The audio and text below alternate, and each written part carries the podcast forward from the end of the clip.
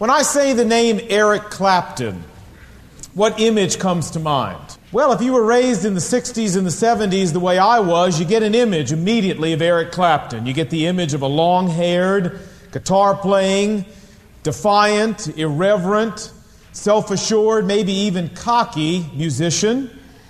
And this is how we knew him. This is how I knew Eric Clapton. Recently, however, he's had a hit song and a hit video entitled In Heaven. But it's very much out of character for the man that I think of when I think of Eric Clapton. Because it's kind of a melancholy, kind of a, a plaintive, kind of a heavy hearted song. The line goes like this Will you know my name if I see you in heaven? Will you be the same if I see you in heaven? You see, several years ago, Clapton had a little boy, age two as I recall, who fell through an upper story window accidentally in his home and plunged to his death in the street below. And Clapton was so stricken with grief that he literally disappeared for months, like fell off the end of the world type thing. And when he finally reemerged, from his self imposed exile, he reemerged with this song that he had written to his little boy Will you know my name if I see you in heaven? Will you be the same if I see you in heaven? And as the song goes on, you realize he doesn't have any answers to all these questions that he's asking about heaven. And as you listen, you feel the man's pain. You, you can feel his confusion. You can feel his grief coming through every note and every word in this song. Not too long ago, I was watching on television when the video came on of this song. And as I sat there watching him sit and strum his guitar and sing this song to his little boy, I was really kind of overcome with emotion. I was moved to tears, and I thought, what I really wanted to do was kind of reach right through that picture tube and put my arms around this hurting man and give him a big hug and look him right in the eyes and tell him about the love and the assurance that he could have in Jesus Christ. Well, now, obviously, I can't reach through the television set, neither can you, to touch the life of Eric Clapton with the love of God. But every day, folks, you and I, pass hurting people on the street, in our offices, in our neighborhoods every day that we can reach out and touch with the love of God. In fact, we've made this the mission, the stated mission for our church. You know what our church's mission is? Touching lives what? With the love of God. Did you read the front of your bulletin this morning? Yeah. Touching lives with the love of God. And this morning we're going to see Jesus Christ do this very thing. And I hope that his example will be a great source of motivation for you and me to follow in his footsteps. Let's look. Luke chapter 5, verse 12. While Jesus was in one of the towns, meaning one of the towns around the Sea of Galilee, a man came along who was covered with leprosy. Now, it will really help us understand this passage if we understand leprosy and if we understand what it was like in ancient Israel. Leprosy is a bacterial disease. It's often called by another name, Hansen's disease. It's contagious. It's caught by touching the discharge that comes from the nose or out of the skin sores of people that have the disease. Today, leprosy can be treated with modern drugs. It cannot technically be cured, but in most cases, it can be made inactive by these drugs. However, in ancient Israel, there was no treatment for leprosy. There were no drugs that could stop its progress. And people who contracted leprosy lived miserable lives. The leprosy, the bacteria, would slowly eat away at people's skin, making them deformed and hideous looking. What's more, as the bacteria ate away at people's skin, it destroyed their nerve endings, meaning that people couldn't feel with their fingers or their toes or their nose, for example. And that made them very prone to injuries that would then get infected and would then cause the loss of limb because they couldn't feel that they were hurting themselves. Leprosy was literally a living death. And to make it even worse, there was the rejection that went with the disease. Because since it was a contagious disease, the fear of getting leprosy was a downright paranoia in ancient cultures. It was in Israel. The Old Testament says that anyone with leprosy had to live outside of the city. They had to live segregated lives. They were literally isolated and blackballed from all of society. And what's more, in ancient Israeli culture, a person with leprosy was under the obligation to warn other people that he had leprosy or that she had leprosy.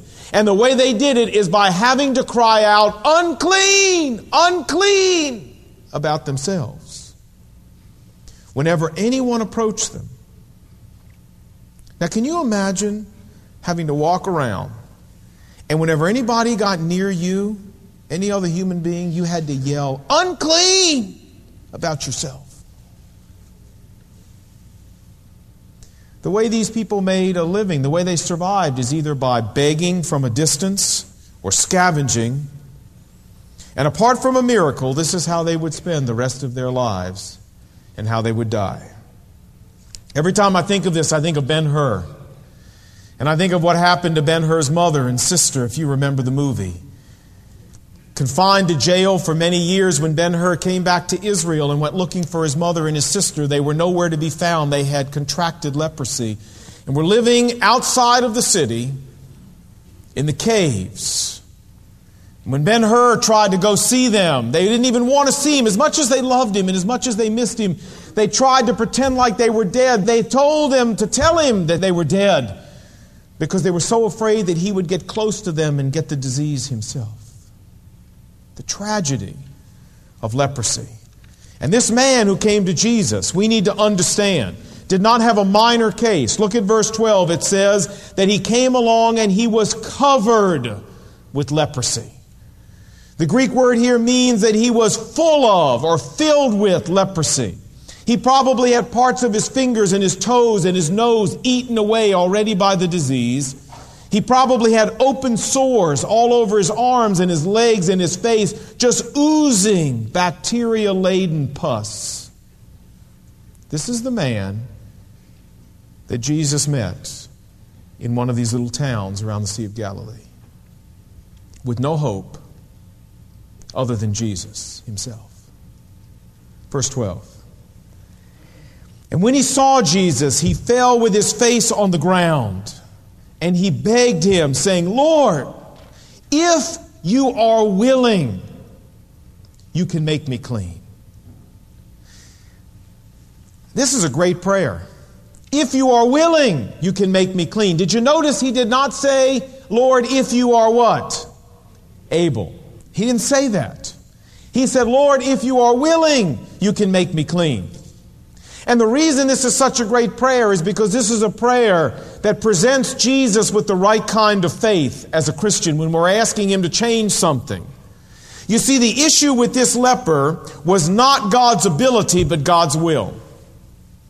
He didn't ask whether God was able, he asked whether it was in the will of God and whether it was best for him to get what he wanted, which was healing. And I believe when any of us come to the Lord as Christians and ask for things, we need to take this man's prayer as an example of how to approach the Lord and ask for something. It's not a question of whether God is able. God is able to do anything. It's a question of what's best for us in the will of God. I don't know what you're praying for that God would change in your life. Maybe your life's perfect and you don't need any change. But mine isn't. And one of the things that I'm approaching God on and asking God for is to heal my daughter who has epilepsy and to change that part of our lives and our family. But you know, I have to constantly remind myself when I ask the Lord about this that the issue is not whether God is able. God is able. The issue is what's best in the will of God for me, for my daughter, for my family. What does the Lord know to be best? You say, well, Lon, that's stupid. You know it would be best to heal your daughter, right? No, I don't know that. You say, well, how could it not be? Logically, it makes no sense that it couldn't be better to heal your daughter. Yes, but you don't understand. God's ways are not our ways, and God's thoughts are not our thoughts. And you see, none of us are in the position to always know what's really best, are we? That's why we approach the Lord and say, Lord, if you are willing, if you know it's in the will of God and it's best for us, this is what we'd like. But I'm giving you submissive faith. Lord, if you know it's not best, I'll accept whatever you think is best. If you really want the richest blessing of God as a Christian, this is the way you pray for things, just the way this leper did. You give God the last call, not you. Well, what did Jesus do? Look. Jesus reached out his hand, verse 43. And he touched the man and said, I am willing. Boy, isn't it nice when God says that? I am willing. He doesn't always, but it's great when he does. Be clean. And immediately the leprosy left him. But did you catch what happened here? You say, yeah, Jesus said, be clean, and the leprosy left him. Oh, but there's one other thing. Look, it says, and Jesus reached out his hand and what? Touched him. Now remember who this is. Remember who this guy is. This guy's a leper. Nobody touches a leper. Nobody even wants to get within breathing distance of a leper. And I think the Greek word here means to take hold of. I don't think Jesus did this. I don't think Jesus reached out and went, Be clean. I don't think he did that. Do you think he did that? No, he didn't do that. He reached out and he took a hold of this man. He embraced this man. I wouldn't be surprised if he hugged this man and said, I am willing, be clean. See, here was a man who knew rejection in spades. Here was a man no human being would even get near, much less touch him. And when Jesus was willing to reach out with warmth and tenderness and touch this man and embrace him. You understand what he was trying to tell this man? He was trying to tell him, hey, look, God is not like the people you've known. God is not like the people who've rejected you, and the people who've hurt you, and the people who victimized you, and the people who wanted nothing to do with you. God is not like that. But what he's saying to this man is every time you turn to Jesus Christ, every time you turn to God, you will find love and acceptance and forgiveness and tenderness. God's not like the rest of the world. God's love is not like the rest of the world's love. That's why he hugged the man. And I'd like to say if you're here this morning and the world's beat you up pretty badly, if you're here this morning and the world has hurt you and rejected you and ostracized you, and you don't really know what it's like to be hugged and held by the love of this world, I'd like to say to you that Jesus Christ offers you a totally different kind of love. One that will take you and accept you and love you and embrace you. And it's free. All you have to do is reach out and take it. He's anxious to give it to you. If you're here and you've never really surrendered your life to Jesus Christ and just opened your life up to Him, folks, there's a whole dimension of love that you're missing that He wants to give you. I hope if you're here and you've never done that, and you're tired of getting beat up out there by people who really don't love you, that you'll come to the one who really does love you. Because He really does. Maybe you feel like you're kind of a spiritual leper. Well, Jesus heals emotional and spiritual hurt too. Just like he did for this man. Then Jesus said this to him, verse 14 Don't tell anybody, but go show yourself to the priest in Jerusalem and offer the sacrifice Moses commanded you to offer when you were clean, as a testimony to them. And yet the news about him spread everywhere, so that crowds of people came to hear him and be healed of their sicknesses. He said to this man, Now look, you go right to Jerusalem. In the Old Testament, it said if you were ever healed from leprosy, the thing to do is you went to the priest in Jerusalem and you had your healing validated by the priest. so that you could come back into society again. And Jesus said, That's what I want you to do. You go to Jerusalem and have this healing validated by the priest. But don't tell anybody about it on the way. You say, Well, why would he say something crazy like that? Because he knew that there were enemies of his in Jerusalem who would love to trash this miracle and discredit this miracle and make sure it got absolutely no validity in people's eyes. And if the word that Jesus had done the healing got to Jerusalem before the man did, they were going to trash it. So he said, Don't tell anybody. You go to Jerusalem. Let that priest validate the healing first, then you tell him who did it. But you know, could you keep quiet if somebody had done this for you? Huh? Could you just walk to Jerusalem with your mouth shut and say nothing? I don't think so. And this man couldn't either. Everywhere he went, he told people what had happened. And before long, Jesus was swamped with crowds of people wanting that same touch, that same healing, which he gave them. Verse 16. But Jesus often withdrew to lonely places and prayed. If you knew Greek, you would know that the Greek language is telling us here that this was his customary, habitual practice by the way that it says it in this verse. In fact, Luke, seven times in the Gospel of Luke, says something just like this, and Jesus went into a lonely place to pray. Seven times. I think he wanted us to get the point. Jesus often went and did this. Now, why was this so helpful to Jesus? Two reasons. One, it helped him keep perspective. You get surrounded by enough people telling you that you're the greatest thing since sliced bread and it can go to your head. Jesus needed to make sure he kept perspective. Prayer does that. Time alone with God does that. Number two, this is where he got the power. This is where he got the courage. This is where he got the ability to step into people's lives like this and touch them with the love and the power of God. He got it on his knees alone with God. And so Jesus would often go and be alone with the Lord like that.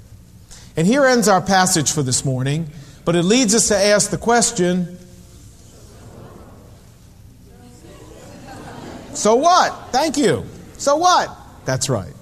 And I want to talk to you about that in the time that I have left. So what that Jesus touched a leper and healed him? So what? There's a man named Norlinger. I don't know if you ever heard of Mr. Norlinger. He was the Washington, D.C. correspondent for the Baltimore Sun newspaper. He's retired now, but he has a very interesting avocation. What he does is he rides the metro. You say, what do you mean he rides the metro? Just what I said. He gets on the metro and he rides around on the metro. So you mean like he just rides around on the metro? Yeah. And he takes a little sketch pad with him and he observes people on the metro and he sketches them. And then he takes his sketches home and he paints them. And he has a show in town now. The title of the show with his paintings is called Hole in the Ground. See, the reason for that is because he painted them on the metro. You got that? Yeah, okay. Well, anyway, he was interviewed this past week on WAMU on National Public Radio, and I happened to be listening, and the interviewer asked him, Of all the paintings that you've got, which is the one that you think is kind of the most poignant, the most representative of the way you see people on the metro. And here's what he said. He said, Well, there's one painting that I did that I really think sums it all up. He said, It's a painting of seven people, all sitting in very close proximity to one another on the metro, and yet every one of them is looking in an opposite direction. Not one of them is looking at one another. He said, If I had to sum up what I see on the metro, that's the best summation I can give you. People's lives press close, but nobody wants to get involved. Now, don't you see that on the metro? I do. How about when you get in a crowded elevator? Don't you see that? I mean, everybody stands there like the only person in the elevator and they stare at the numbers that are going three, two, one. I've often thought, what is so interesting about those stupid numbers that everybody's just staring at those numbers? But you know what it comes from, don't you? It comes from our culture that says, stay to yourself, don't get involved, uh, protect yourself, uh, don't go out there and mess with other people. I mean, you could get sued. You know, have that umbrella policy and, you know, a million dollars of liability and don't mess with other people. Keep to yourself. Mind your own business. Stay out of people's lives. But you know what? When I look in the Bible, that's not the kind of lifestyle Jesus lived, was it? And what's more, it's not the kind of lifestyle that he calls us as his followers to live. William Barclay, the great commentator, said about this passage, and I quote, It is the very essence of Christianity to touch the untouchable, to love the unlovable, to forgive the unforgivable. Jesus did, and so must we. End of quote. Now, we believe that at this church. If you come here and you're part of our church family, I hope you believe that too. If not, well, we need to either change you or you need to find a church that believes what you believe.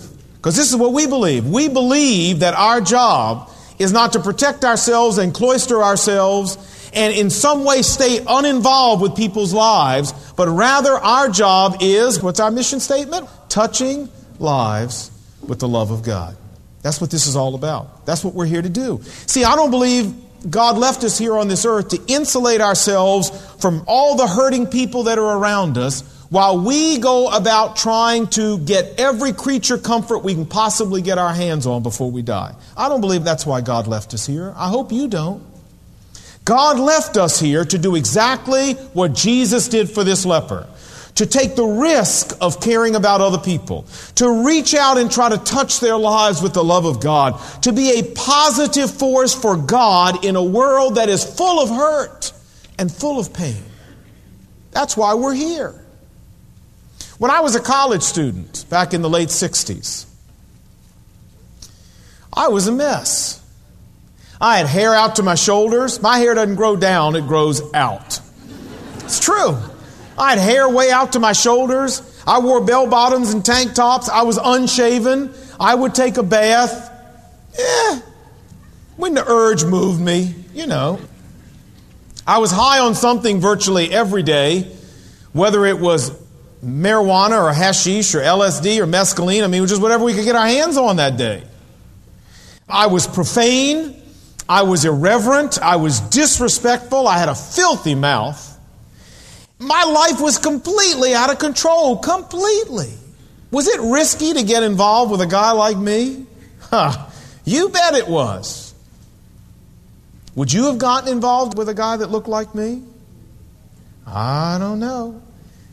I think there's a lot of people who'd have seen a guy like me walking down one side of the street and would have crossed and gone right down the other side. I think some of you might have done that. Say, oh no, Lon, we wouldn't have. Well, I can go find some people like that and we can bring them over your house. and we can see. Huh? I thank God for a man named Bob Eckhart. Bob Eckhart never been to Bible college, he'd never been to seminary, he didn't have an advanced degree, he was not a rocket scientist, but he knew Jesus Christ and he loved people. And this man took the risk of getting involved in my life and eventually led me to Jesus Christ. And I maintain God wants each one of us here who are Christians to be a Bob Eckhart to somebody. To somebody. You say, but Lon, you don't understand. You just don't understand. You live here at the church. You don't understand. People out there are not interested they're just not interested. By the way, I don't sleep here, just in case you're interested. But, Lon, you're not like a regular person. I mean, you don't rub shoulders with the people we regular people rub shoulders with. And people out there are not interested, Lon. They just don't care. Baloney. I say that's baloney. I say, sure, maybe there's a few out there who aren't interested.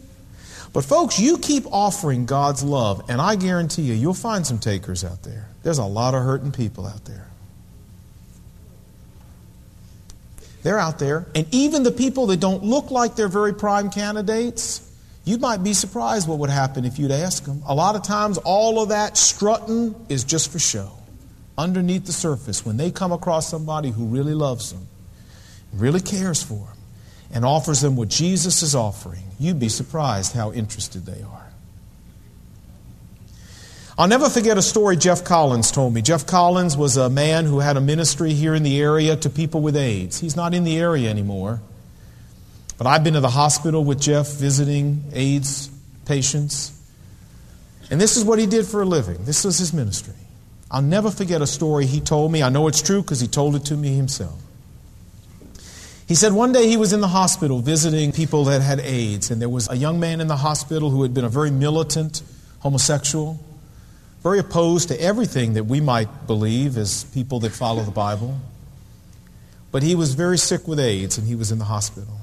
And Jeff went by, and it was the first time he'd ever stopped in to see this man. He said, Frankly, I was a little bit afraid. Of, you know, to, I mean, you know, I knew a little bit about the man, and I was a little afraid. And, but anyway, he said, This day I went by and I knocked on his door of his room. And he was in his room, he was the only one in the room, and he said, As I opened the door, the man said, Come in. He was laying in bed and he was reading a Bible. And he said, I was really kind of taken aback. I didn't know quite what to say. And so he said to the man, He said, Do you understand what you're reading in there? And the fellow said to him, No. He said, I don't. He said, But the doctor just was in here earlier today and gave me the death sentence. Now, when you have AIDS, what that means is the doctor told him there's nothing else they could do. He said, The doctor was in here earlier and gave me the death sentence. He said, And so I opened the little drawer in the little thing next to my bed here and I took out the Bible. He said, And I, I've been trying to read it. He said, I don't understand it. He said, And I've been praying or asking if there's a God there to please send somebody along who'd help me understand this. And Jeff said, Well, if you got a minute, maybe I'll sit down and we'll talk. And Jeff sat down in his room. And before he left, Jeff had led this young man to Christ, which incidentally is what we found often happened with AIDS people. When they were done and they had prayed, Jeff was getting up and getting ready to leave and move on to someone else. And this young man said to him, He said, Could I ask you a favor before you leave? And Jeff said, Well, sure. He said, Would you hug me? And Jeff said, Would I hug you? And the man said, Yeah. He said, No one will hug me. Will you hug me? And Jeff said, Well, sure, I'll hug you. And Jeff said he reached down and took this man in his arms. He was barely bones at that point and hugged him. And he said, This man fell apart in his arms emotionally, fell apart. Are there people out there willing to listen? You bet. There are. Don't you let anybody ever tell you there aren't. When it comes to the love and the mercy of God, there are takers out there if we're willing to be dispensers. And don't you write anybody off because they don't look like a very ideal candidate, friend. There was no less likely candidate anywhere than I was. Don't you write anybody off. You leave that to God. You just give it out and see what God does.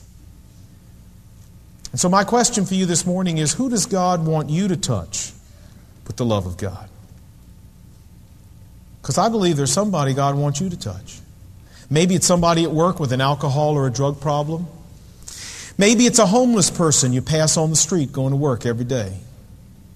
Maybe it's a neighbor that's been going through a family crisis and they just need a friend. They got to have a friend. And maybe it's a child that you know whose parents have gotten divorced and that child's really going through some hard times, that you could be a friend and you could help that child. Maybe it's a woman who's had an abortion and is really feeling the pain, need somebody.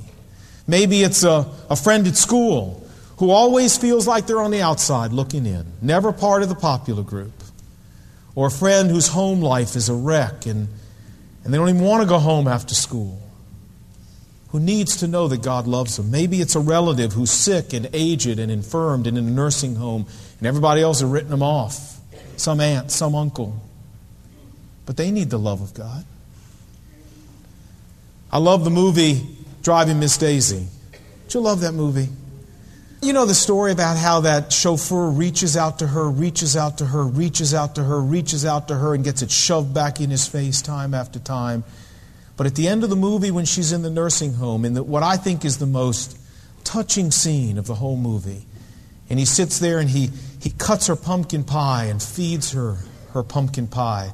And she says to him, You know, you're the only real friend that I've got. That guy took some risks, didn't he? But it paid off. You keep offering people God's love. It's risky, but don't give up. Sooner or later, you might be surprised what people are willing to accept if you just love them. You say, but Lon, where am I going to get the strength? Where am I going to get the courage to take this kind of risk? Well, where did Jesus get it? What did we say? He got it where? Got it on his knees, right? That's where you're going to get it, on your knees. He said, but Lon, this is going to inconvenience me. I hope you understand that. I understand that. I understand that. Look, caring for people is always inconvenient.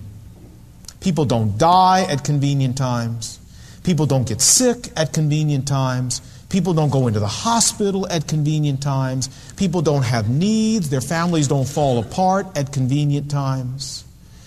If you're going to care for people, sure, you're going to be inconvenienced. But, folks, if you're a Christian and you know Christ, when you get to heaven, you can lay around on the clouds for the rest of your life if you want to.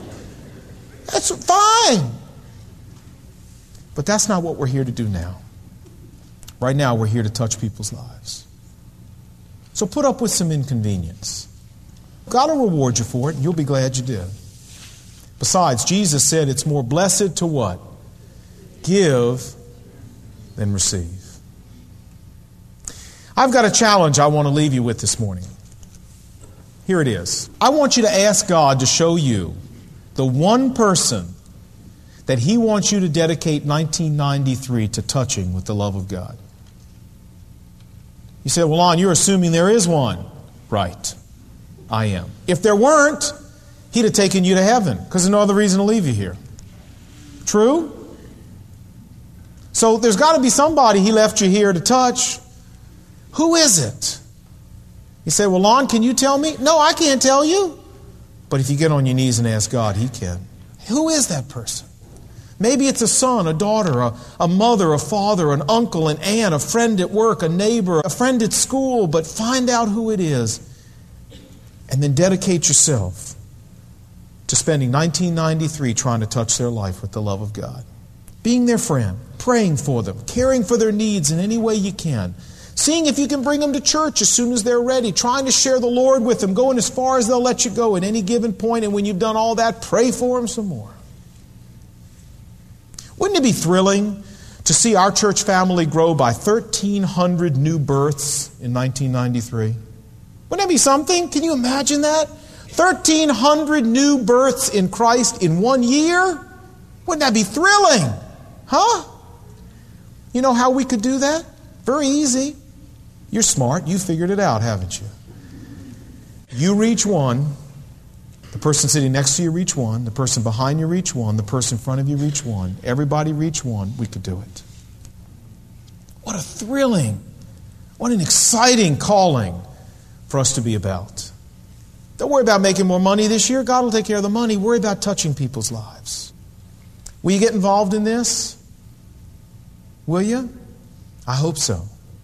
Because I don't know, other than this, of anything else that's really worth living for, other than touching people's lives with the love of Jesus Christ. Let's bow our heads and pray. This morning, I want you to take just a moment. And if you're willing to be a part of this, I want you to say, Lord, beginning this morning, I'd like you to begin showing me who it is that you want me to touch with your love this year. Heavenly Father, to do what we've talked about this morning will require some things from us. It will require courage. It'll require a, willingness to take some risk. It'll require some inconvenience. Some expenditure of time and energy that we could instead spend on just making ourselves more comfortable. Lord Jesus, I pray that you would help us realize that people's souls are worth this price.